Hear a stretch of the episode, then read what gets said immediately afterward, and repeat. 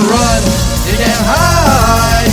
Take a walk on the weird side, it goes bump in the night. Take a walk on the weird side, you can't trust the living, you can't kill the dead, you can't stop the voices inside your head. You can't run, you can't hide. Take a walk on the weird side. Well, welcome back, weirdos. Welcome back, everybody. I'm Hannah, And I'm Taylor. and together we are Weird Side Podcast. Thank you guys so much for coming back for our second official episode. Um, it's been quite an adventure between last episode and now. So much has gone on in our lives and the world in general.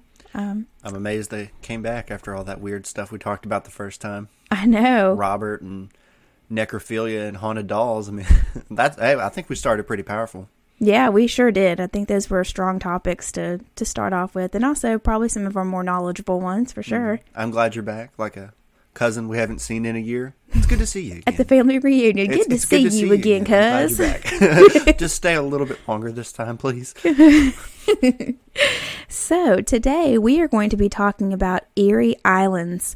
This will probably be a um, multiple episode throughout our podcast series type of thing, but It's so weird that just islands themselves just have a lot of weird stuff going on in them, and yeah.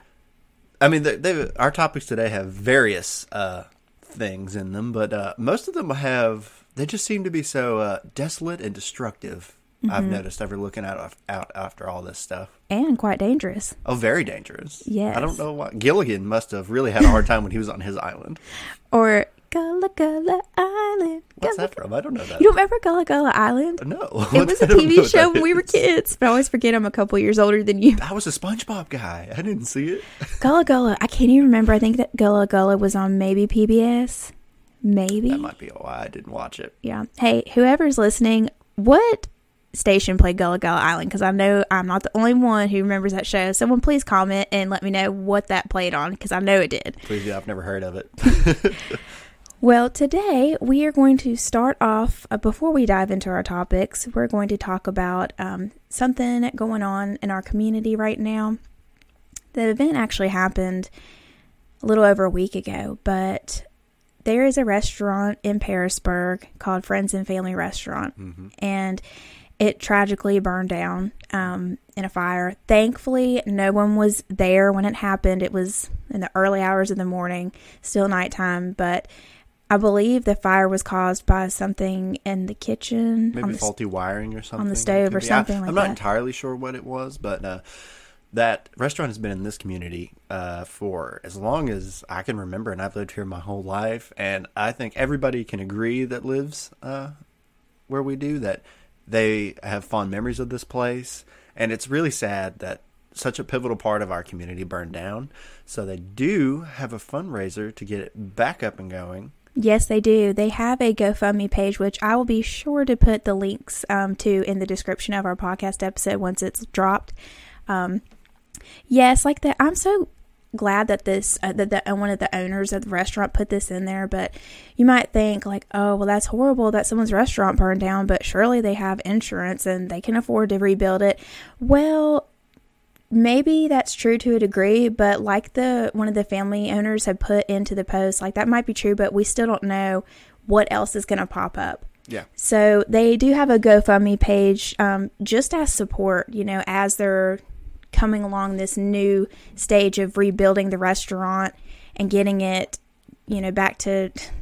I don't think you could ever get something back to the way it ever was after something like No, this. but they're going to try. I They're feel gonna try, shoot to make it bigger and better, but Yes, but this restaurant, this my best friend Travis, when he comes to visit me, this is like our new spot to go to, and they have.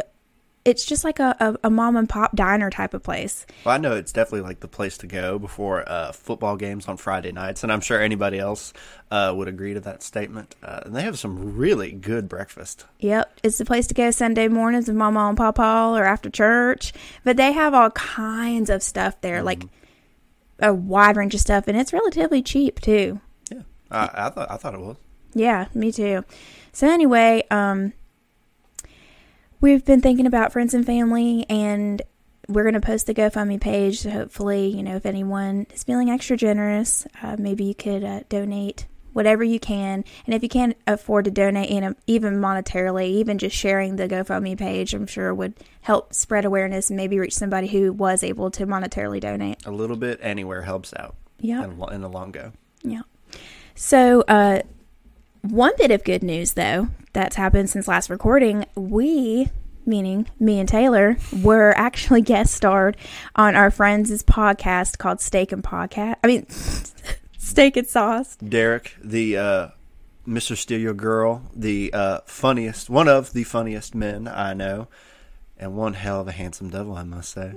we just had a pretty fun time on his podcast, just Yeah, talking about spooky stuff and Jeepers Creepers, and I think I think it was fun. Uh, Antonio, uh, we're going to convince you that uh, paranormal's real. Yeah, Antonio, I, you crack me up because you're, you are, I mean, we're going to be honest, you're a skeptic.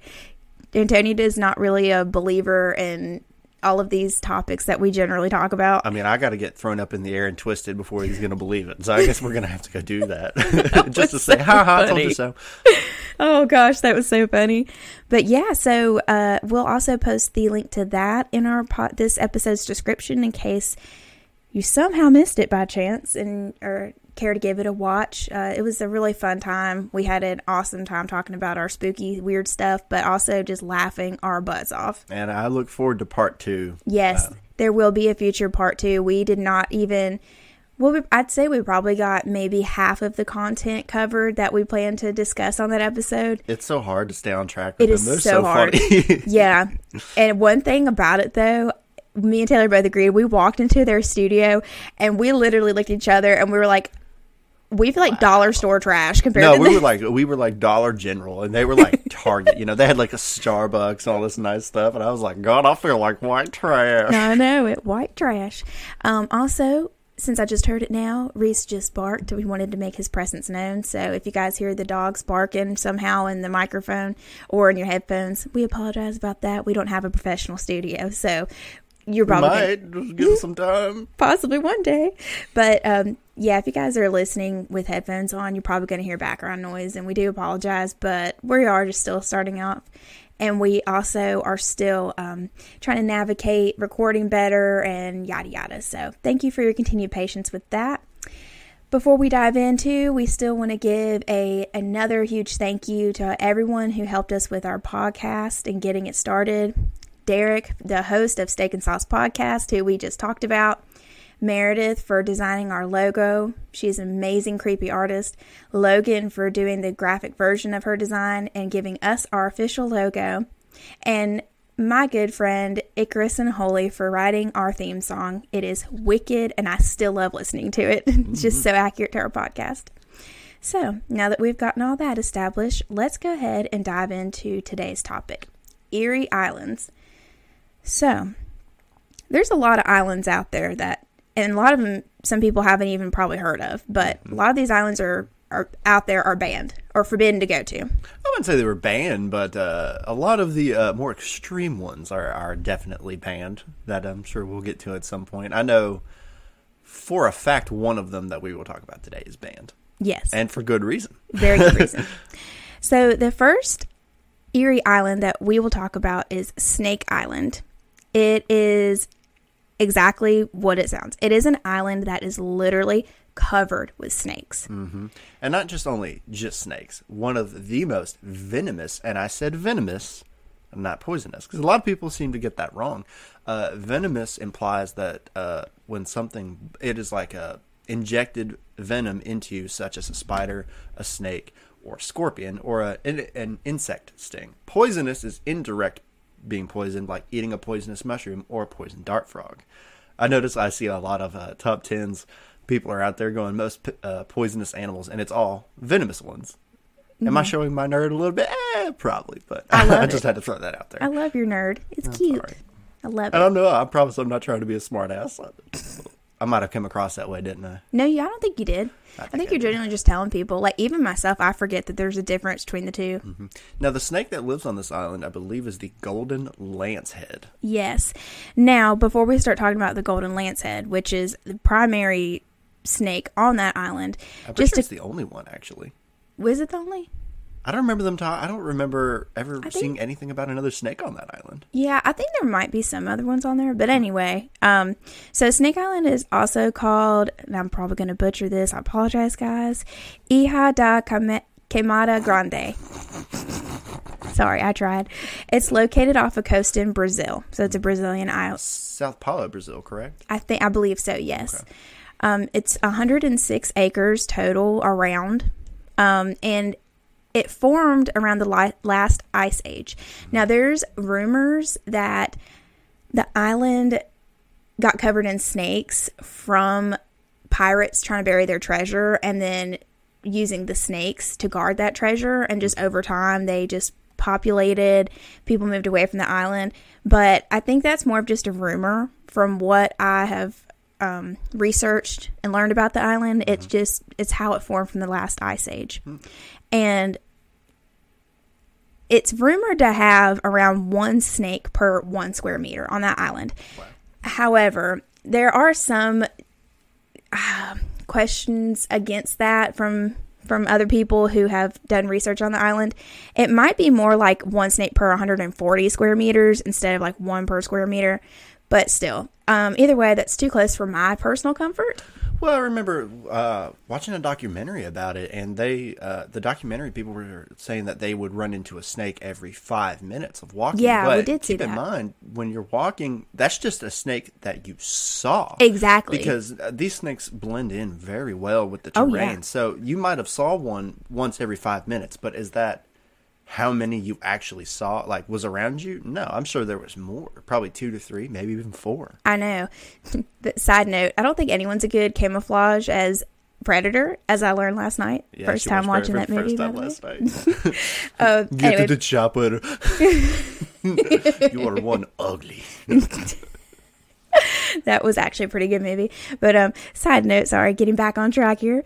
Um, there may possibly be, possibly be forty thousand island. Sorry, islands. Wow, forty. Look, I even got that number wrong too. Four hundred thousand snakes on this island, possibly. Four hundred? 400,000, possibly. Again, this is kind of just rumored. I'm sure scientists would probably say that number is quite a bit lower. See, I thought it was like four thousand. You're thinking of the the venomous snake. Oh, Yeah. I think there are multiple species of snakes on that island, but that one is the who cares about the other ones? The one, the one I still don't want to be around the, one other that can ones. kill you. I'd still be too scared, but definitely, yeah. So it is home to the golden lancehead pit viper, aka official scientific term, which I'm probably once again about to butcher, Bothrops insularis. Hmm. Uh, I believe That sounded so nice when you said it. I tried. Overloris. Someone would be like, which country girl is trying to say the name of this snake? I butchered it. It sounds Mm-hmm. awful. But that's the scientific name. We call it the golden lancehead Mm-hmm.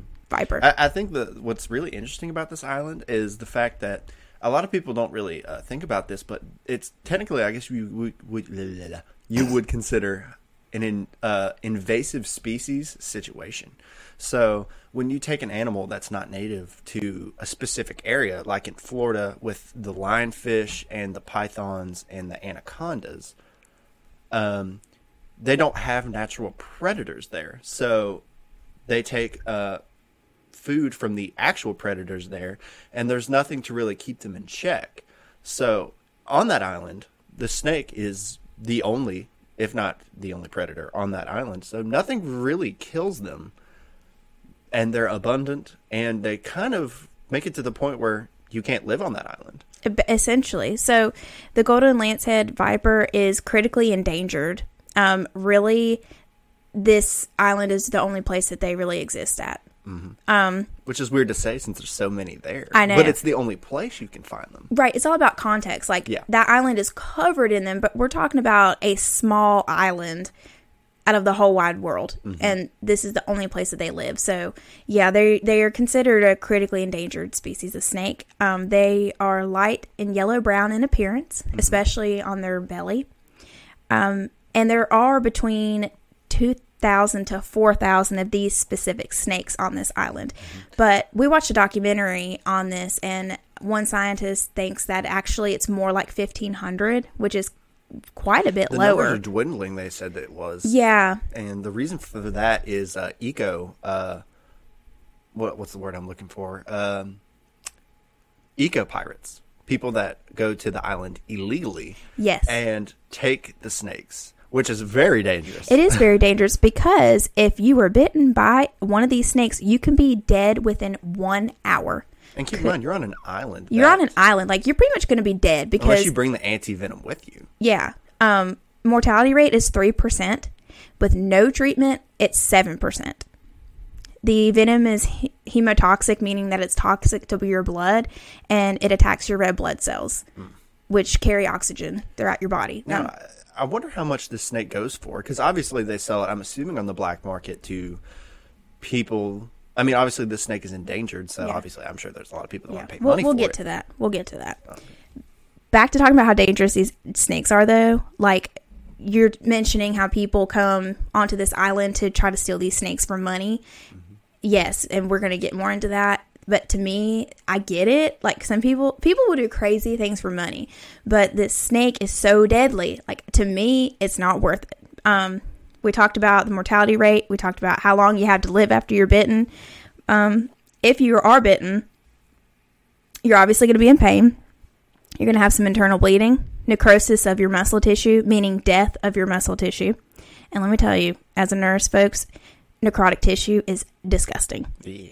It, it's black, it's dead, and there's no coming back from it. Um, you can possibly hemorrhage in your brain. You can have intestinal bleeding and kidney failure. So these are all things that will will pretty quickly kill you. Yeah. Um, well, an hour. That's Yeah, that's pretty quick. yeah. Um, you mentioned earlier too, I think, but they're these snakes' source of food is are birds, and that's pretty much it. Like There they're has to be a lot of birds landing on that island. I mean, I mean, there would- has to be. If there's over like two thousand or four thousand of them, Right. they have to have a stable diet. so apparently they've evolved to their venom has evolved to be extra potent specifically to kill these birds, and that's because birds is their only source of food. I bet they try to fly away. I bet it's Yeah, it's so, like- supposed to kill them extremely quickly. You know what this reminds me of? Like, I know this is going to sound kind of weird, but if this is true that their venom has evolved to like kill these birds more efficiently, it reminds me kind of how when a mother produces milk for her baby, her breast milk is designed to fit all of, specifically meet all the needs of her baby. Mm-hmm. So if her baby has something that he or she is lacking on, the breast milk will make up for that. Mm. Well, that's just nature. help I mean, nature. Yeah, it's Nature nature. just designs animals over time to like adapt perfectly for what they need. Yeah, and to me that's just that's crazy. Like and I don't I don't know. I'm not going to go into the whole religion aspect of it, but to me I don't think that's any coincidence at all. And I just think that's truly fascinating. But anyway, this island, having said how deadly they are, is close to the safety, uh, sorry, close to the public for the safety, not only for the humans, but because of the snakes too. Only the Brazilian government can visit. They come annually for maintenance of a lighthouse that was built there in 1909. And there was a family that lived on that island. Yes, Uh, there used to be, and apparently, supposedly, so there's rumors um, that this family, that the owners of the lighthouse, the next day, like I guess whenever they installed this lighthouse, like the next day, they were found dead with snake snake bites all over them. Well, I mean, I'm sure those snakes get into the lighthouse. Oh, they I mean, do. We saw in that documentary, like when they changed the battery out of that lighthouse, there was one snake hiding just right underneath the battery. I mean, that's just in general. I mean, snakes get in everywhere. I mean, you've seen in Australia when they'll come up through your toilet. I mean, uh, they'll get if they want to get in. I'm just they'll con- get in. I'm just convinced all the more. I I I know that you really do love me because you're going to Australia with me this Yeah, August. she's dragging me to Australia, people. the most dangerous place in the world. Yes, let's go to Australia. That was his main argument when I was like, Taylor, I'd love to go. I want to go on a cruise in Australia. You were like, uh, no. Do you know how many things can kill you over there? And yeah, Am I wrong? you're you're not wrong. but anyway, sorry. Back to the topic. Um, I actually even heard that when the government goes to this island, that they have that, that it is required for a doctor to go with them. Oh yeah, I'm sure it is. Just I in bet he case brings the anti venom too. Yeah, just in case someone is bitten. Um, Speaking of which, do you know how expensive anti venom is? I'm sure it's It's I, don't quote me on this. Quadruple? Don't don't quote me on this. I, somewhere between like fifty thousand to like a hundred thousand dollars. Don't quote me on that. I could I, I am hundred percent could be wrong, but I thought I saw somewhere where somebody had to get like four vials of it when they were bitten by like a diamondback, and I think each one was like fifty thousand dollars ish. That's crazy to me. That's kind of like the whole concept with the EpiPen. Well, it's so well. The difference is the the antivenom's hard to make. And that is very true.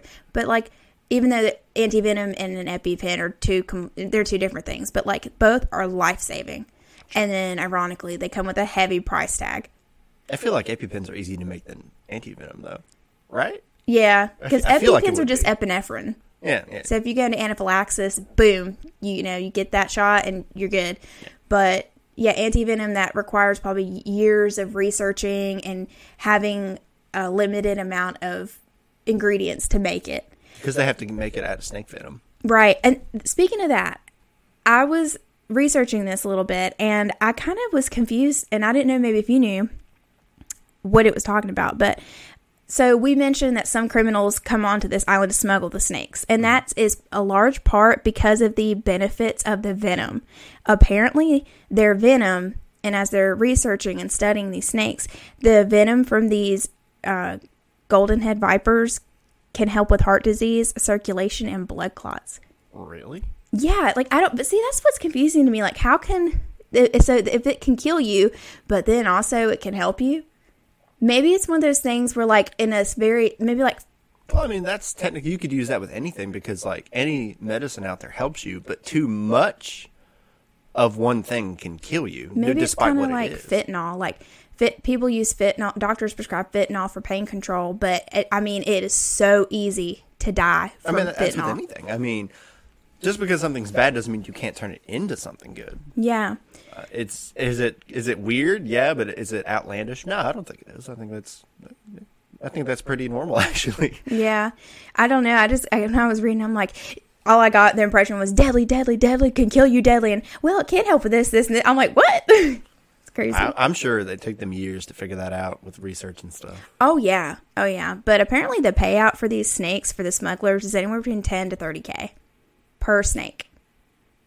And they can kill you in an hour. I don't know if that's worth Yeah, it. or that's what. I'm saying. I Is your life don't. really worth ten to thirty k? like? I really don't know if it's worth it. Yeah, I don't know either. I'm sure. I'm sure. You know, they they find their way. But oh well. Yeah. Well, either either way, we watched a documentary, um, which was really good, by the way.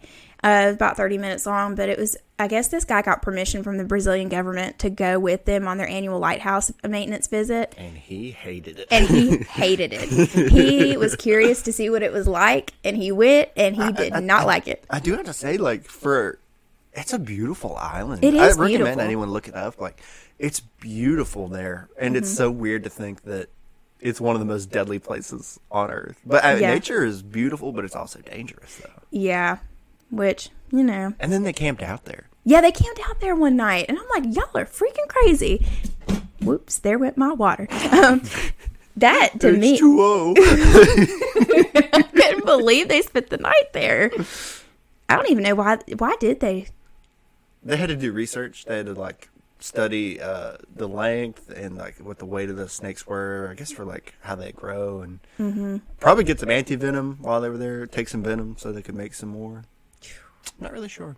And you notice too, like I, I don't have too many experiences with holding snakes, but every time I think of like how they curl back, like all it would take is for them to curl back one good time. Remember, like in Jackass 2 with Johnny Knox, and he went in the viper pit with the ball pit, and then he picked up or anaconda ball pit. So not Yeah. viper, it's anaconda ball pit, and he picked that snake up, and it curled around. But that that's because he didn't grab it close enough to the head. If you That's can true. if you can get a hold of their uh, close enough to their head that can't you know turn around to bite you, um, that's because he just didn't grab it. Gosh, See those snakes, I I think I think anacondas are way more scary than than vipers, in my honest opinion. Because you know, getting bit by these vipers, you die in an hour, and I'm sure it's a painful, awful process. But anacondas being squeezed Mm-hmm. to death, and then they like they can swallow you whole. Oh, That's that is so oh, weird. Yeah, no, uh-uh. Yeah, either way, um, besides the fact that no one is supposed to be on this island except the Brazilian government, I don't think we will be taking a trip to Snake Island. Even if they did open it, I couldn't. Like, I'm not even scared of snakes. See, my mom, it, I don't know if you knew this about my mom, but she is terrified of Really? She literally, if she sees a snake on the other side of the road, it will take her like five minutes straight to cross the road. She thinks like it's just going to slither and get her. Like she just has a fear of snakes. I wonder why that is. I don't know, but that's just her fear. And Well, people are the same way with spiders, and I love Yeah. spiders. I hate spiders, but They're so cute. I think I hate cockroaches more. See, cockroaches are disgusting. Spiders are so helpful to the to the ecosystem. Like they're awesome. Speaking of cockroaches, remember when we watched that documentary? Yeah. Okay, so the night that they spent on that island with all these snakes, they're also at night all of these nasty, big, thick cockroaches on this island. I don't even know where they came from because during the day it didn't really show it that much. Hannah 101 uh, does not like cockroaches. I Like, do not. Absolutely despises them. I hate cockroaches. They make me just oh, just it makes me cringe just talking about them. I love how that. I bet that's the reason you wouldn't stay there. Not even for the snakes. It's because of the cockroaches. That's what I said. I said. Screw the snakes. What about the cockroach? I ain't staying because the cockroaches. But yeah, Snake Island. If you are interested in learning more about it, I highly recommend typing it in on YouTube. Um, I can't remember the name of the guy who uploaded that video, but it was it had the um, it's about half an hour long, and the logo on it was I think Vice V I C E Yeah, it was Vice. Yeah, it's really good. So, anyway, Snake Island, the first island mentioned in our Eerie Island series. Also, it is. I think you did say it. It is banned. So yeah, it, it's banned. Don't please it- don't try to go to Snake Island. Banned. You cannot go there legally. You legally cannot go there. Um, and also, it, you know, just for the you know fear of your life. also, it, it really is banned. So unless you want to get into some trouble with the Brazilian government, yeah, don't don't go try to visit Snake Island. What's our next island we're going to talk about? Our next islands, oh, islands. yes, are the Coconut Crab Islands. Oh, So, I'm going to start with the first Coconut Crab Island is the most probably well-known island mm-hmm. with the whole association with coconut crabs and I'm going to probably butcher the name of this island. okay. Okay. All right. I'm taking a breath to try to There's say a little it. bit. If you pronounce it wrong, there's going to be some judgment here. There is going to be Okay. Niku Maruru Atoll slash island. Hmm, not bad. N I K U M A R O R O. Nikamaroro. Nika Mararo. I think that is how you say it. Hmm. But I'm going to get to this in a second. But I just call the island Amelia Earhart Island. That it, now, that hasn't been proven yet. It's not It's a- proven, it's, a, theory. it's a I'll get to that just We'll, a minute, we'll, we'll get to that. No, I think what we need to talk about first is why they call it Coconut Crab Island. Yeah, I will get to that. So I'm going to start off by talking a little bit about the stats on the island. So it's another tiny island. I think it's smaller than the one than Snake Island, but it's 4.7 by 1.6 miles mm-hmm. total. It's pretty small. Not too big. It's a thousand miles from Fiji, and it's located between Australia is. and Hawaii. It is a coral reef island. Ooh. Yes, it's actually also part of the Phoenix Islands protected area. What's that mean? I think it's more of like I think it's something to do with an economical protection type of thing. I think maybe for the coral or maybe Uh, because of the is. crabs. I don't know. Um, but it is home to the coconut crab, which is the largest land crab. If anybody has never seen these these motherfuckers, oh, Oh, boy. my god! So the coconut crab is considered just like the golden head viper an endangered species. It is they are found in tropical Indo-Pacific islands, meaning kind of like the the countries I mentioned earlier, kind of over in that area. Um I know that you're going to know this cuz you're a nerd. Love you. But they're considered arthropods. What do you think oh, about that? I automatically know what that is. I automatically. Well, you're right. I it's kinda like when- that is. arthropods are things such as like shrimp, crabs, lobsters. I could be wrong about all these. I might even be wrong. No, I think you- I think you're right. Uh, Not sea urchins. What are they called? Um, I can't remember what they're called. They live in the ocean. Uh, basically, sea insects is what I would call them. I think that's what most people. They're pretty. I think they're close to insects, but not exactly.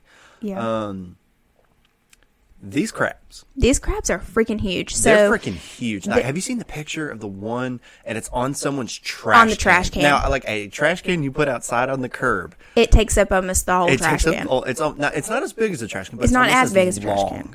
It is between 8.8 to 9 pounds, and it's three feet across. Three feet across. Three now, feet. There are bigger crabs out there, like the Japanese spider crab. You ever seen those things?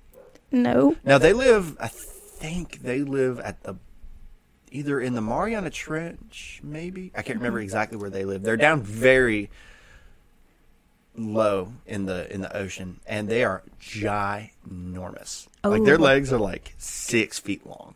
I, you know, I think that would be a good future episode. Is the Mariana Trench? Oh, definitely. gosh, yeah. I love. The, I love watching videos at night. all the sea YouTube, creatures uh, down there. We'll, we'll get there one day. Now, these crabs, Yeah, these crabs can carry up to six times their own weight. Mm-hmm. So, again, I'm thinking of comparisons. Ants can carry. I can't. I don't know what the number is, but ants can carry so much more than their Mm-hmm. own body weight, and you know you wouldn't think that about a tiny little ins like tiny little bug, teeny tiny, but nature is, is nature amazing. is amazing. And again, I just don't think it's any coincidence. But anyway, What's what's really cool about these crabs? Now they call them coconut crabs because obviously so they do eat the coconuts. Yes. on the island. So they're supposedly their claws are so strong that they can break a coconut. Mm-hmm. So these crabs can also climb trees. Well, they'd have to be to get to the. Yeah, they'd have to to get the coconut, but re- there have been reports that they have climbed as high as 33 feet. They come back down by dropping. So like they climb up the tree and then they just drop. That's how they come back down. And they can survive a fall of at least 15 falling, feet. Free falling. Free falling. free falling. But anyway, they could um, survive at least 15 feet without getting hurt. wow, Yeah. that's probably because of their shell. yeah, that, that very well could be. That, that exoskeleton that they have is it's very strong. but just kind of cracks me up, though. Can you imagine putting all this effort into climbing? I'm just saying, screw it. I'm not climbing down. Let me just drop. Someone's gonna drop. you know, uh, they they obviously their main source of food is the coconuts on the island, which they eat the uh, innards of. But they But- also Yes. they are uh, herbivores because they eat the coconuts, but they also eat meat, whatever they can get their hands on.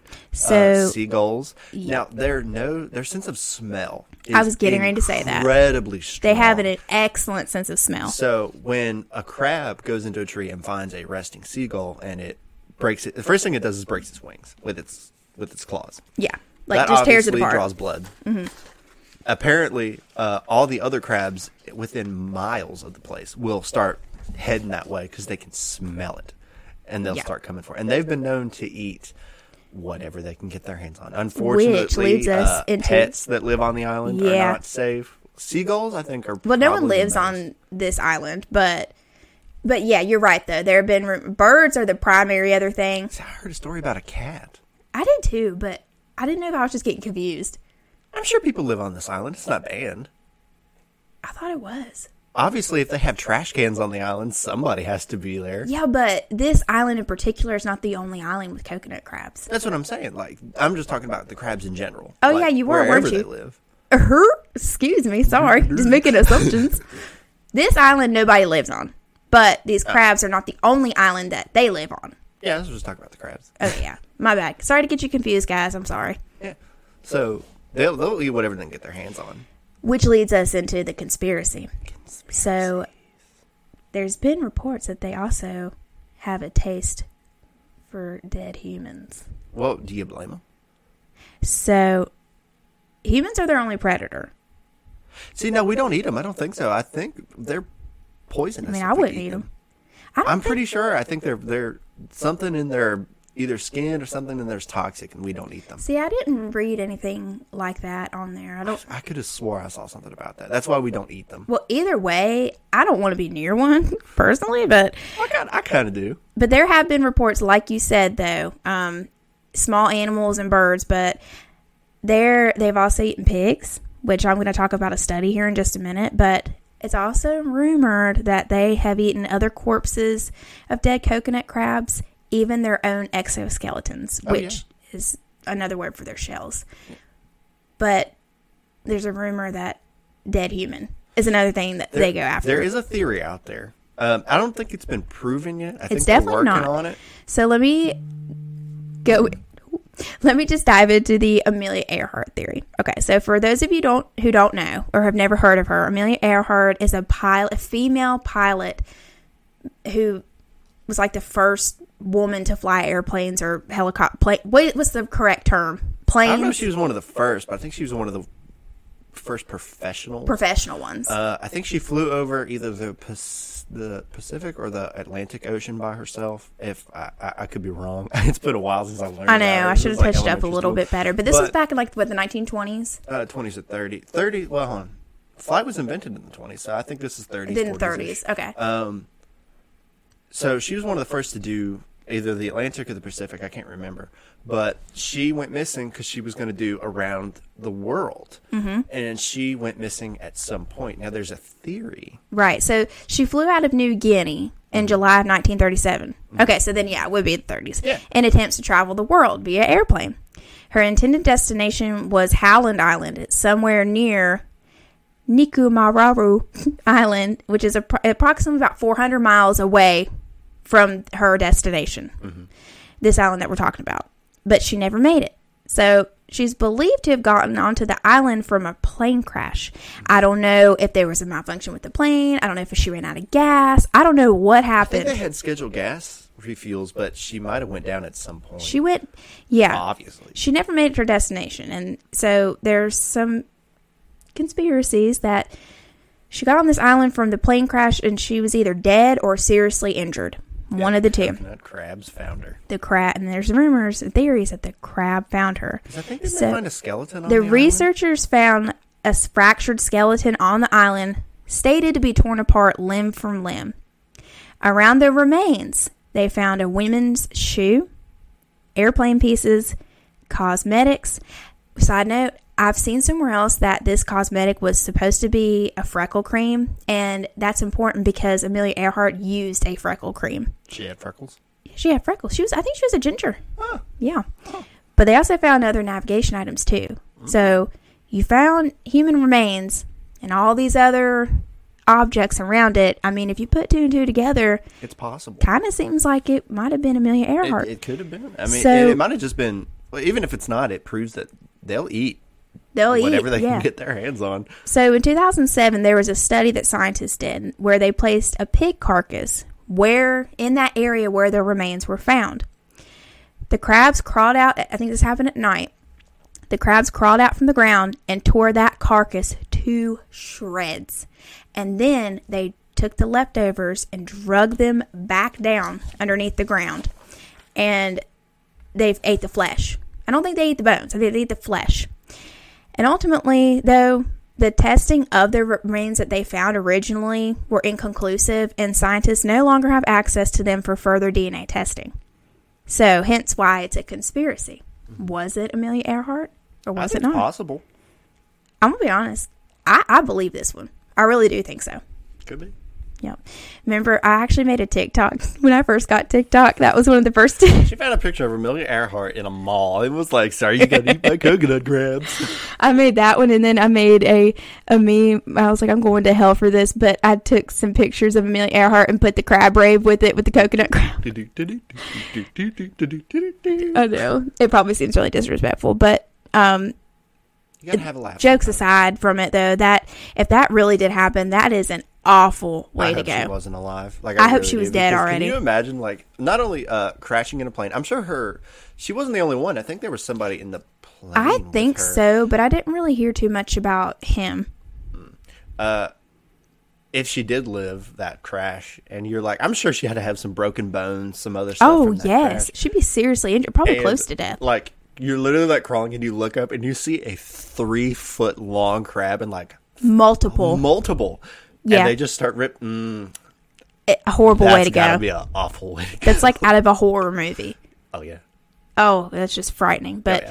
guys, yeah, definitely. Um, there's actually another island I'm going to talk about too, pertaining to the coconut crab. Um, but y'all really need to look up A picture. if you're interested in this island in theory. Again, I, I've already said the name of the island, Nikumaroro, but I could just call it, I just call it the Amelia Earhart. That sounds like a wonderful name for a song. It, it, really, I, real, I think so too. But I just call it the Amelia Earhart Island. But if you're interested, definitely look up some. I think again, Kendall Rae, I believe, does a video on this, and I'm always going to reference her because she's amazing. She does a great job of going over. Awesome, Kendall. We'll just have to say it. She she is awesome. She goes over all these. Um, she's done a lot of conspiracy videos and a lot of true crime, and she is not biased in her. She goes over like the whole thing. So, yeah, you you'd find out a lot more information if you went online and specifically looked for her video. But anyway, um, there's another island. I'm hopefully I'm going to say this right. I don't think it's as hard to say as the other one, but Makatea Island. It's part of the Tuamotu archipelago, Polynesia. So this, I think, is nearby, but it's 4.5 miles across total, and people actually do live on this island. Not very many, but some do. Oh, that was a Roxy bark. uh, anyway, Roxy just barked in the background. She is our daughter, our fur daughter.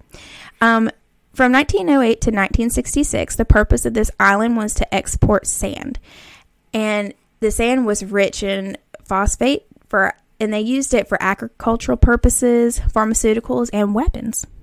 So that's primarily the purpose of that island for from that time frame, and it was also a mining area. What did they mine? I don't have a, the first clue. I'm not sure. and I probably should know that, but I don't know. But I've seen like pictures of this island and the article that I read about this, the pictures on it were and I need to link this in the description cuz the the pictures on it were just phenomenal. Very very well documented. Why is it the dangerous islands are pretty? I don't know. I've noticed that too. But um, at that time, though, the population was around 3,000 people, but now only about 80 people live on this island. And that's a huge difference. Do you think their Tinder down there is working pretty well with 80 people? Um, I would say probably not. You can only swipe left a few times. But um, coconut crabs also live on this island, and they are called um, from natives on that island kabu. Just that's what they call coconut crabs over there. Kabu. Kabu. Kabu. Yeah. Um, so people on this island actually hunt the crabs for income, because and because that they're hunted from these people, their conservation status is a little unclear, but it doesn't seem like a lot of money at all. But to them, it's their only source of income. But What would you sell them for? just I don't know, but five average size crabs can earn you around fifty dollars, or in other words, ten dollars a piece for an average size coconut crab. I don't know why someone would sell a coconut crab. I don't even know why someone would want to get near a coconut crab. I don't know, but this island is also another one that is known to have coconut crabs on it. And how humans could live on the same island as these coconut crabs, I'm going to be honest, I have no idea. I guess like if you, because I think these crabs come out at night, like normal mm-hmm. crabs. You know, I, I'm pretty sure they're nocturnal. yeah, because when you go to the beach, and I even get scared of crabs on the beach, but if you go on the beach, you don't really see crabs come out until the nighttime when you're taking a, a walk on the beach. They'll come out from underneath the sand. And I think it's the same case with these coconut crabs. But I don't, I guess like if you lived there, you would have to just stay indoors at nighttime. I mean, that's what I would do. I would not go outside after a certain amount Maybe they don't. I don't know. yeah, a certain amount of time. I just, I don't know. But yeah, this is an example of one where they actually coexist together. But y'all really need to Google coconut crab, and you'll probably, one of the first results will probably be the picture with the crab on the trash can. And it's just mind blowing. So, anyway, um, yes, so those were our first couple islands that we mentioned now. And now we're going to take a quick break, and we will be back momentarily. Take a walk on the weird side. Do you like supporting local businesses? I know. I do. I do too. And with that being said, we have two local businesses that we'd like to promote on our podcast. Is it time for a product plug? yes, it is. I'm so glad you What are we asked. What are we doing? Our first business that we'd like to give a shout out to is Grace Upon Grace Creations. Grace on Grace product plug. um, Grace Upon Grace is a business that my coworkers Morgan and Olivia started. Um, they're basically like an at-home boutique, and they are awesome. I love their products. I love their business, and I just love. I've had the honor to see them grow since they first started their business and to where they are today. Um, they make things like stuff you're not going to find in the everyday store. Their, their most latest product that they've been working on is their clothing line. They make sweaters, long sleeve, short sleeve t-shirts, um, slippers. Even they have really they been. have my size though? They, I'm so glad you asked because they carry sizes small through 4XL. Are you kidding me? I am dead serious, and I am so glad to see that. And they do keep well stocked in the plus size clothing. Um, so glad to see that because that's usually the problem. Plus size women cannot find the clothing that they need readily available. I mean, they can, but you have to special order Oh, or annoying. yeah, or you know they just don't have it. Period. But no, Grace Upon Grace has all beautiful bodies covered. They have the cutest t-shirts, sweaters, long sleeve shirts. The slogans on them are so adorable. I even saw a couple of skull designs on them. And we love skulls. Yeah, on a couple of them, and they were cute. But they have seasonal shirts that they came out with. So the most recent one would be Easter, and I saw a couple of them that were they're so cute. There's one that says Honey Bunny on it. It's just so adorable. But my favorite Easter shirt that I saw that they posted, it made me think of one of my favorite movies, Pulp Fiction. It says on the shirt, "Be cool, Honey Bunny." And that makes me think of that scene in the diner when the couple's trying to rob the diner, but Samuel L. Jackson and John Travolta have their guns out. yeah, yeah, and the girl's like freaking out because she thinks her husband's gonna be killed, and Samuel L. Jackson's like, "Tell her to be cool." He goes, "Be cool, honey bunny," and she's Okay. like, "Yeah," she's like all hysterical, but it's oh, I loved it. Um, so I thought that was cool. I've never seen a shirt that says that on it, and if there is one out there, I've never seen it. Um, they have a lot of lifestyle quotes on their shirts, so like "mom life" or "wifey," "pet dog mom," stuff like that. It's it's really cool and very personable couple of slogans that I've seen on their shirts that I really liked. One I thought was hilarious. It says low key bougie on it. I love that. Like you like you were saying earlier, um only for food though. So Oh, I'm only bougie for food. Yeah. So we came up with a new sla- slogan if they want to use it. Just saying you can you can use it. Just shout out weird side podcast on the side, but we got one bougie for foodie. Bougie for foodie.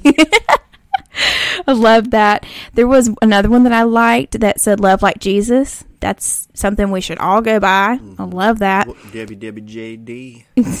They have one that says Overstimulated Moms Club, and I'm sure a lot of moms feel that way. They have a lot of cool shirts. Yeah. And my favorite mom shirt that they have, which I'm only a dog mom right now, but if I have the privilege of being a mom, mm, hopefully carry your babies for you one day. One day. One day. I'm ready, woman.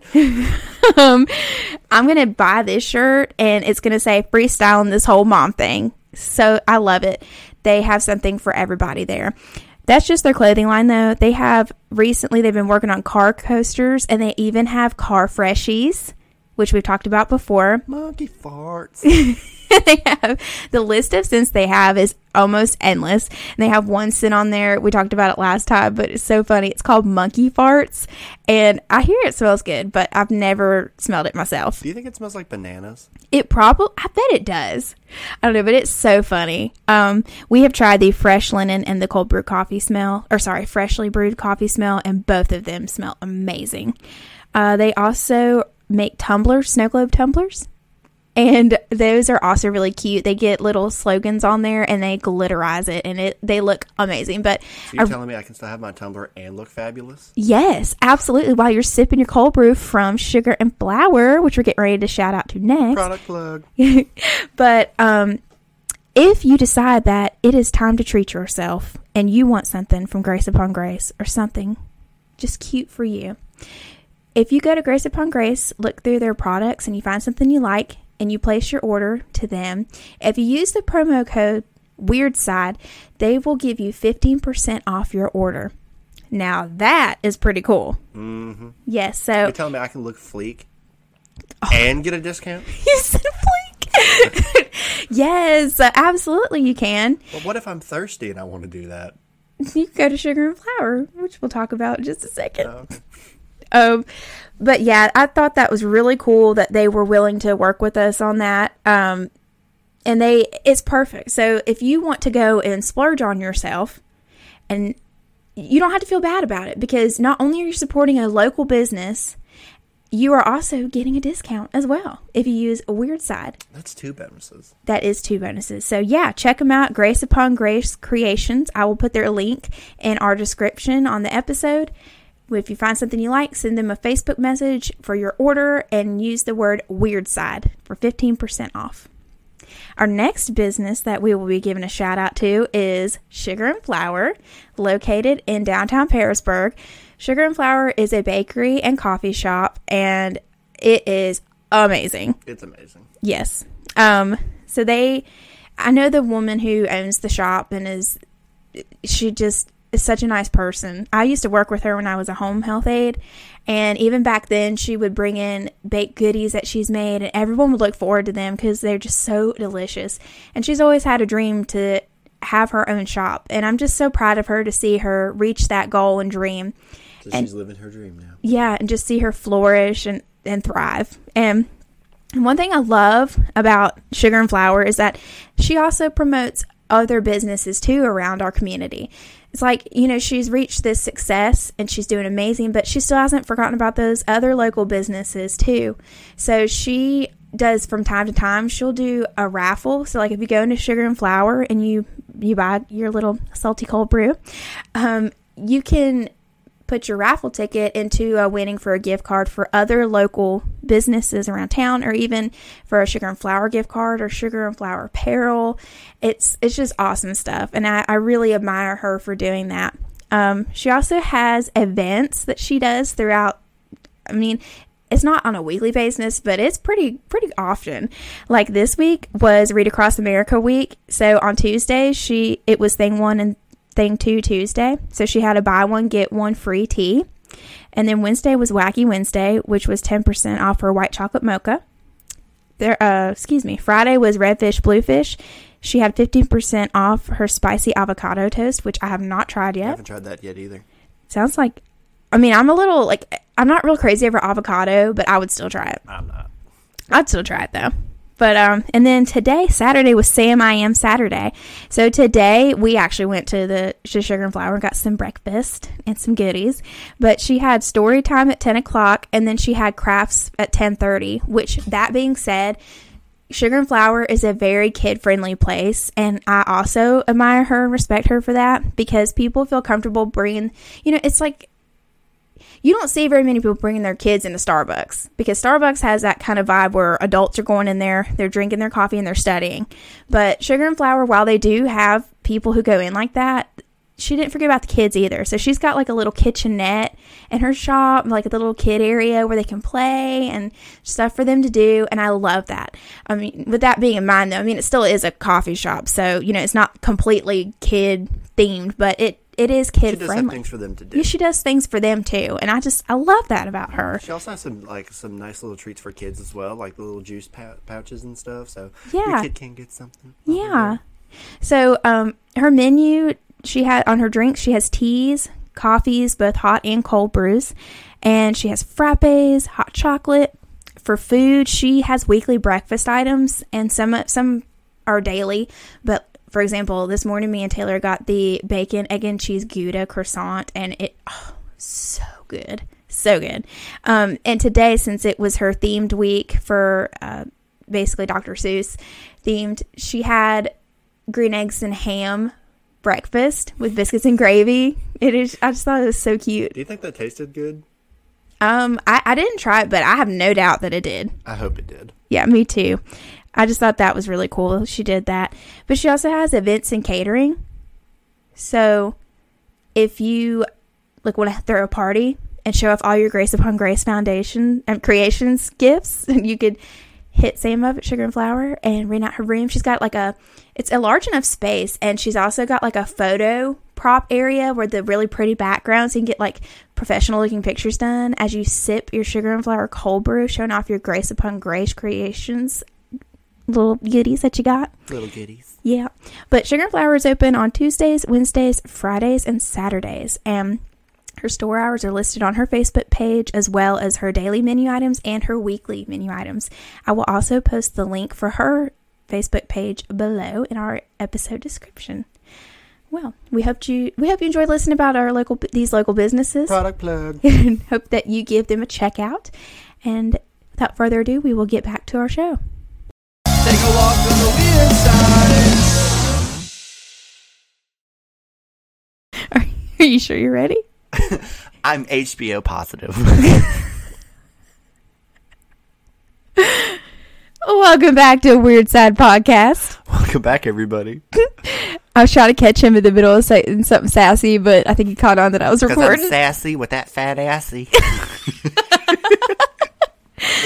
No, I just had to tease this cutie over here because we realized that um, partially through the first part of the episode, he started to echo really bad. It's because I, I, I'd have to like stretch and I'd lean back a little bit because I'm tall. So- I have to lean down for my mic. And Oh my gosh, I literally said, just talking it like a normal person. He's like, this is normal. But I do constantly forget that you are six foot three and so much taller than me, and most stuff is designed for shorties like me. is that why you're shoving me on an airplane to go to Australia in a very small, confined space for hey, if I could, aff- 15 hours?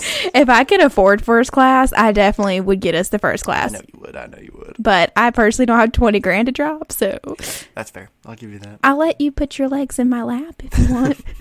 Hopefully, if there's nobody else sitting with us. you know, I was thinking about that the other day. Like, you know how in the seats it's usually three in a ro- per row. Mm-hmm. I really hope we don't get stuck with another person. And it's no offense to that person, but Oh, it is. I'm. A, I don't. I don't want you to sit beside me. No offense, but Like we're Go we're gonna be fidgeting on that plane ride. So who isn't? yeah, that's true. But geez, it would just be amazing if it was just me and you in the row. That would be amazing. Oh, I know. Share the middle seat. Yes. That'd be nice. Yeah. So, um, welcome back to Weird Side Podcast. We are now going to be talking about the third Eerie Island. Eerie Island. Eerie, Eerie Islands. And this one, unlike Bikini Bottom that you were just referencing, uh, is uh, got a little bit more of a darker story to it. Um, I know the first two we were talking about had to do with animals, but this one uh, doesn't.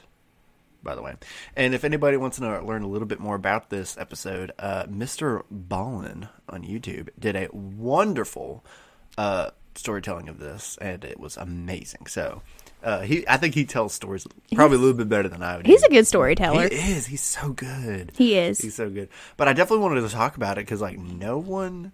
I never knew this story until he pointed it out to me, and it is mind blowing. And I didn't know about it until you told me about it. I know. So our story actually starts in World War II. Uh, during the island hopping campaign when America was trying to working their way towards the Japanese mainland. This story takes place on Chichu. I hope, I hope I can pronounce this right because it's a little hard to pronounce. It's too. better than what I I said gave it you was. shit earlier for pronouncing stuff. This one's hard to pronounce too. Chichi-Jima Island. Pretty good. I said Neutrogena Island. Chi- Chichi-Jima Island. Um, it's off the uh, coast of the mainland of Japan. Japan. Japan.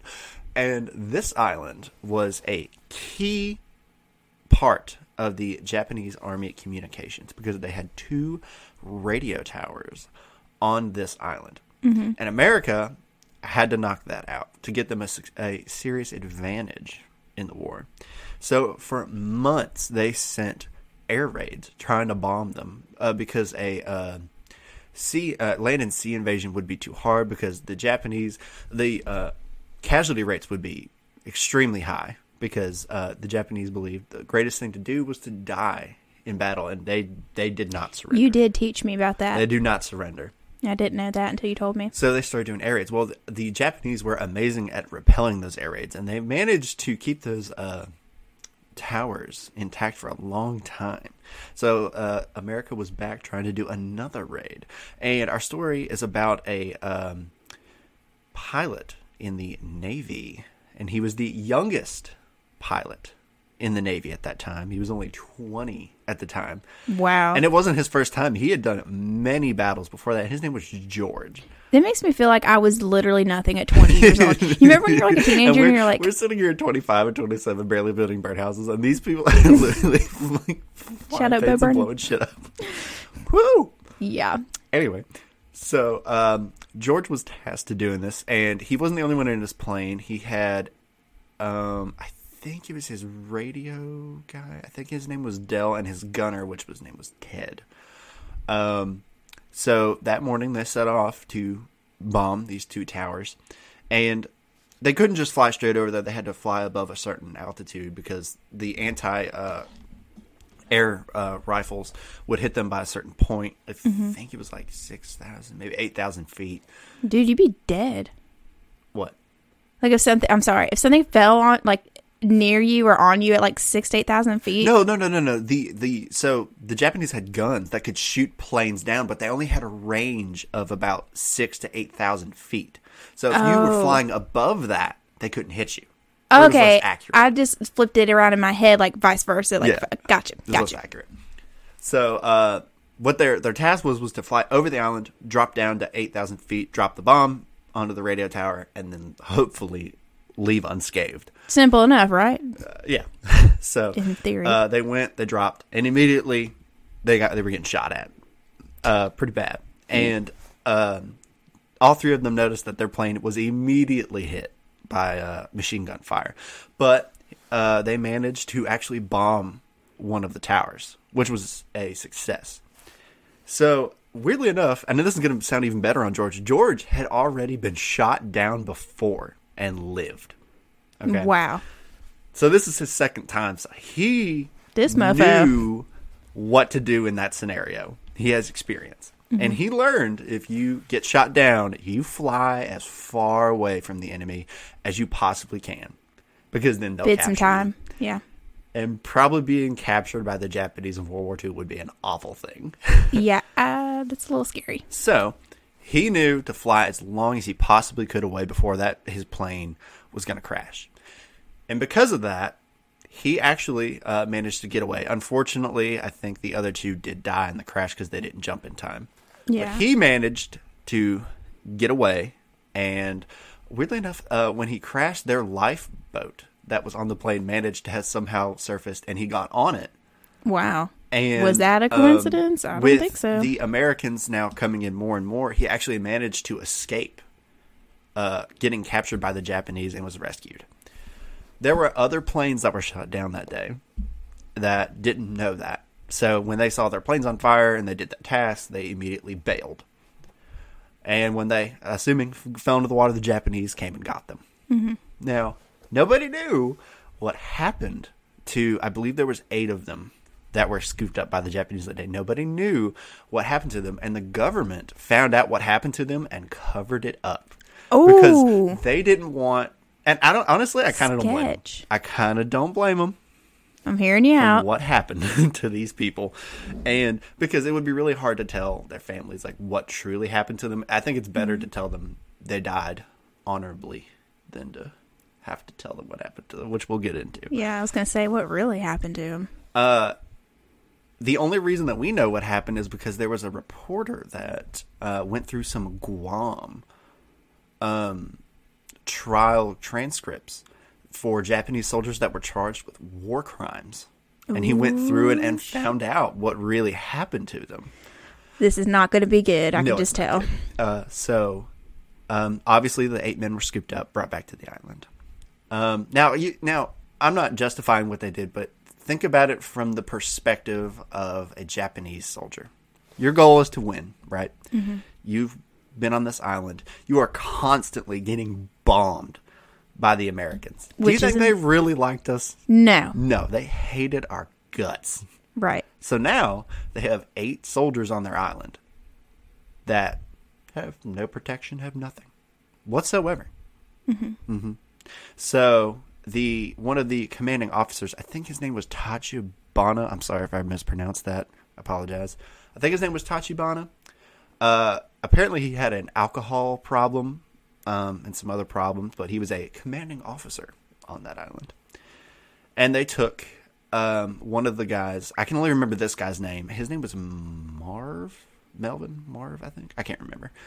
Um, they tied him to a tree, and he encouraged all of his soldiers to come up and beat Marv all day. Poor Marv. And Damn. For all day, I think they went up and they beat him all day. Well, at the end of the night, they untied Marv and they took him to a grave that they had dug. Oh, I'd be scared to death just Uh-huh. by even that. And standing beside that grave was a Japanese soldier, and he was holding a sword. a katana, and they asked. I guess they, uh, which is pretty. I think this is. I mean, I'm not trying to make light of a bad scenario, but this is pretty cool. They let him smoke a final cigarette before what they were going to do, and apparently Marv smoked it very calmly and slowly, like just Dude, I would be like chilling Parkinson's disease shaking. I'd be so scared. because he knew what was coming. Like, yeah, you're you're getting ready to take your last breath. hmm And once he was done, they beheaded him. Oh my And gosh, with that sword? put him in that grave. with that sword. With the, yeah, they cut his head off with the, with the sword. Is this like the same sword? You know how what's that practice called where it's like a self form of suicide, Yeah, I know With- what you're talking about. you know what I'm Uh, but that's more of like a dagger, isn't it? no, they use the swords. Is that the same kind Oh of my God, sword? what's the word? I can't remember Oh what my that God. practice is called. It's leaving me right now. I'm sure when we're done, I'm gonna remember it. Of course. I but know. is that the same kind of sword? Like what how big is this sword we're talking about? It's a it's a it's a decently big sword. like real I mean obviously sharp enough to behead somebody. Like Uh, first whack. Yeah, in World War II, when the Japanese were in, uh, I think it was China when they were invading China, they would uh, line up Chinese people and they would take turns beheading them to see whose sword was sharper. Oh, that's so messed up. Yeah, That's so messed they're up. they're, they're good swords. Ah, I wish I could remember what that thing is called. Uh, We'll remember it after we're done recording, Oh, yeah. people. of course. So Tachibana was was a, was a messed up guy, and he decided that he wanted to try some human flesh. Like cannibal. Cannibal, Ugh. cannibal. Uh, so I think I guess he thought it was like a superstitious thing, maybe. Mm-hmm. I don't know. Uh, I really don't see the health benefits to it whatsoever. But they went and dug up Marv, and they cooked him up and they ate him. I've heard of some cultures believing that um, if you eat another hum- a piece of another human, that that person always remains with you. But that's more of like a spiritual belief. But these sound maybe I don't know if that's what that was or just Do you pure. remember that those people that ate those people and then they were uh, being charged and they like literally thought it made them invincible? Do you remember about that? It was like a cult and they killed these people. Yeah, I think I do. I can't remember the name of the cult, but I I, I do vaguely remember hearing something. Mm-hmm. I, I don't that. know exactly the reason why they decided to do it. I Uh, just feel maybe like to it make was- them feel better, superstition. I'm not really sure. Like I feel like it was done in a hateful kind of way, though. Could be. I don't really particularly know. I know. don't I know that they ate him, Mm-hmm. and apparently it, they liked it. Mm. So the n- a f- maybe it was a few days later, they took uh, the now seven remaining uh, s- captives and took them out to the gun range, and they took one of them and put them tied him up against a post, and they told their soldiers to practice their bayonet work on him, and they would repeatedly. Apparently, soldier after soldier would come up and they would work on their bayonet and they would stab him. Mm-hmm. Eventually, he succumbed to his injuries, and they went over and they specifically removed his gallbladder and liver. I think. Why those two things? I'm not sure. Well, if your liver, like your liver, I believe carries your red blood cells. So, Mm-hmm. like, if you, I, I believe it's your liver. So, like, if you take a, if you even, like, you're done. Like that.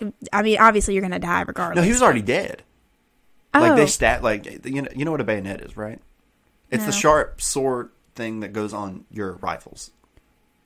oh, like where it's like kind of tied at the top. It's tied. It's tied at the end, and they use it as like so. If you run out of uh, ammo and you'd still have a weapon, You could stab somebody. blade, You could stab people. okay, gotcha. So they went up and they would practice stabbing And him they- over and over again. And, and they did this obviously, after eventually, after being stabbed, I don't know how many times, he unfortunately succumbed to his injuries. and then that's when they went after the gallbladder. And then and they went out and they took his gallbladder and his liver out. Yeah, you're right. Why those two organs? I'm I don't not know. really but sure. They didn't really.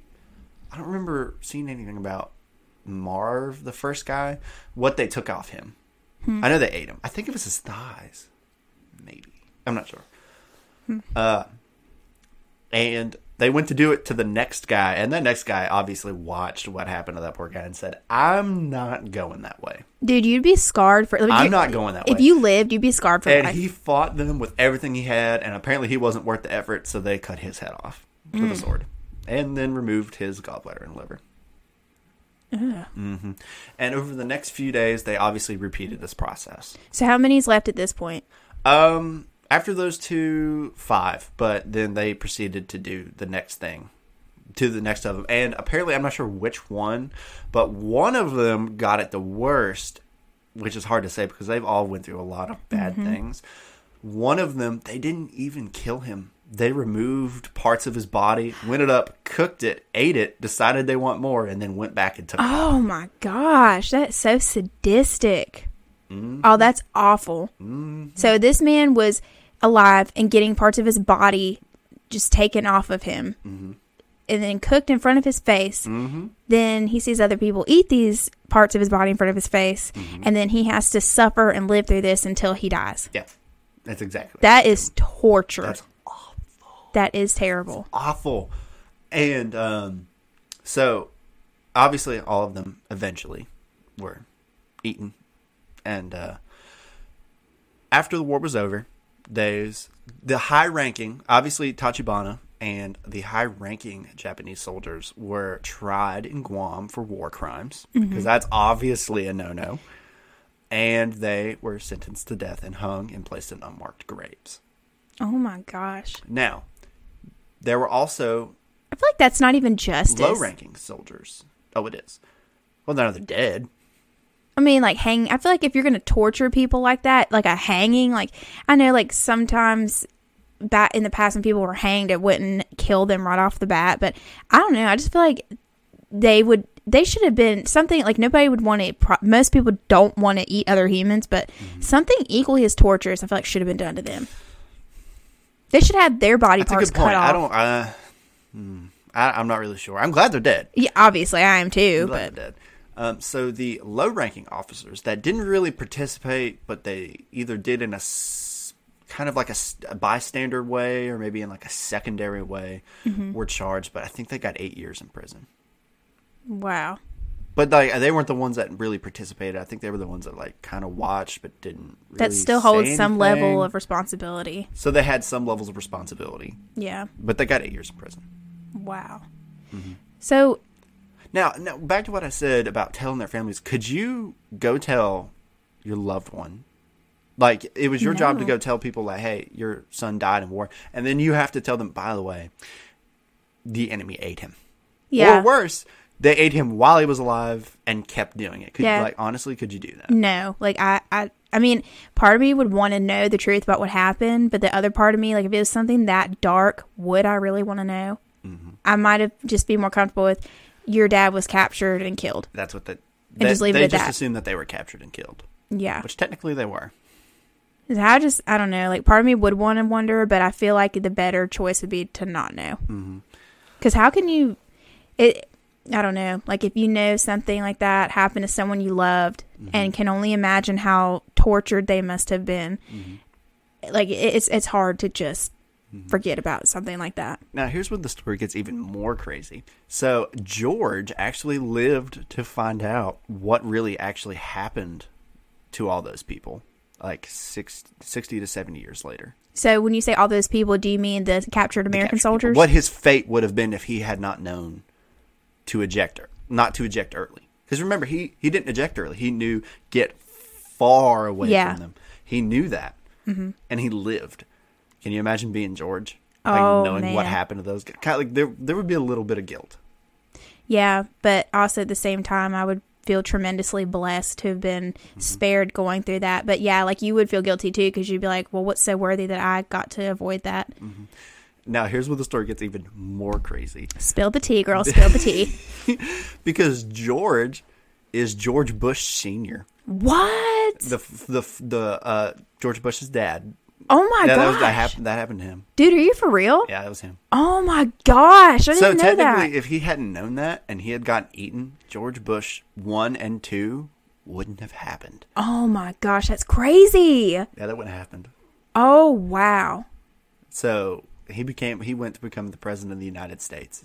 That's, wow. I think he found out while he was president what happened to all. What a comeback that is, though. Like, wow. I never knew that. The smallest decisions can have the biggest impacts. It really can. especially in something like that, because we wouldn't have two of the world leaders that we had. Oh, with- yeah. If if he hadn't known that knowledge. so, back to the topic of war crimes. Like, can you tell me a little bit more about war crimes? Like, what those, what the definition of it is, and what So- they usually entail? essentially, uh, I'm going to give you like the simplistic version. There was a kind of like a meeting held that was like set the rules of of modern warfare. I guess Mm-hmm. you could say like pretty much don't attack civilians, don't use chemical weapons, don't be a dick. Right. you know what I mean? Yeah, just like shoot and kill somebody or stab somebody and kill them. Like attacking uh, civilians is, is a no no. right. Is and using chemical weapons such as like mustard gas, chlorine gas, uh, stuff like that is a no no. Especially being a cannibal Definitely. is a big no no. no. Um, and you're not supposed to do that, and you can be charged and convicted of those things. so basically, if in- you're Technically, in World War, I think it was one or two. I'm not. I think it was one. Everybody just kind of threw that out the window, and that was why it was pretty brutal because they went full on. They used chemical weapons. They did whatever they wanted. see, that's just scary. Both, both bad and good. Germany and America both used those things. So the reason why they're um frowned upon, like just a no no, is because essentially it could kill innocent people, or It's- because it's kind of a dick move when you know you're fighting in a war and instead of targeting you the enemy in front of you you target civilians that have nothing to do with it. right. That is messed kind up. of it's it's a dick move Well, yeah, it defeats the whole point. So basically, if you're if you're serving and mm-hmm. you have to kill somebody, the rule is like if you're going to kill somebody, make it as quick as possible. Basically, mm, kind of like don't torture. But that stuff eh. still does happen, though, doesn't it? it's it's it, it happens Uh, Just like extra cruel what methods and ways is what would be considered a war crime. Mm, kind of yeah Yeah. i know definitely cannibalism is definitely oh gosh, yeah. Like, chemical weapons what is the- a I big mean- no no yeah, that I just if no, mm-hmm. yeah, that's just taking it a whole different level. So, as I'm gonna butcher it too, so I'm just gonna say what I Chichajima Island Chichajima, Chichajima Island. You called it Neutrogena Island the other day I did, and I think I'm just gonna stick to that. So, Neutrogena Island. no, just kidding. It's really called Chichi-Jima. Chichajima. Chichajima Chichajima Island. So, what about the island? Do you know why it's um, forbidden, banned? I don't think it's forbidden. I think people live there now. I just think It just has a dark that's history. Just a bit, it just has a dark history. So yeah, like that's it. Would you really want to live there, like knowing what happened there? Honestly, like yeah, because Well, think about well, think about it. Think about it. Like people live near um uh all the oh my god, what's it called where they did the invasion in France? Um, I'm terrible at history, so I can't help what you want you would want to live there because it's like it's rich and like I'm not saying I'm not downplaying what happened, but it's rich in historical significance. Yeah. you would want to live there. Yeah, You know what I mean? It has a dark past, obviously. and that's true. I guess it's fair to say too. Like no matter where anyone ends up, like there's always probably going to be some kind of dark history tied. to Our our house, there might even be some kind of dark Uh, thing tied to our anywhere you house. live. I mean, Hopefully not, but I mean you just never know. Yeah.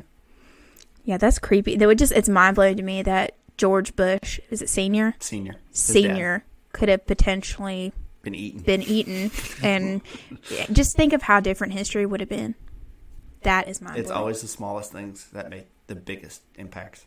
yeah for sure. Hmm well we hope you guys enjoyed this episode of Eerie Islands part one. I think we're gonna do another one.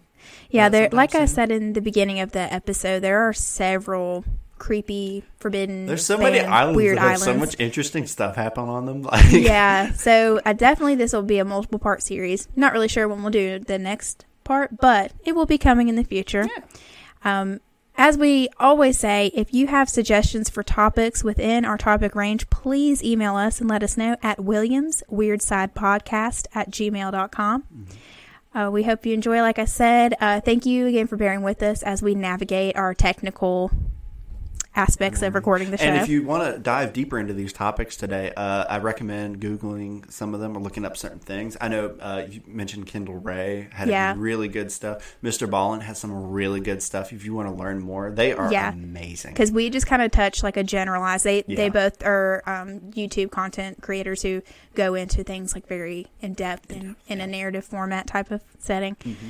But yes, um, well, thank you again for joining us on Weird Side Podcast. Thank and we, you, everybody. yes, stay weird, everybody. We Stay weird. we will see you spooky peeps on the next episode. And always remember, I'm Taylor, and I'm Hannah. and we are Weird Side Podcast.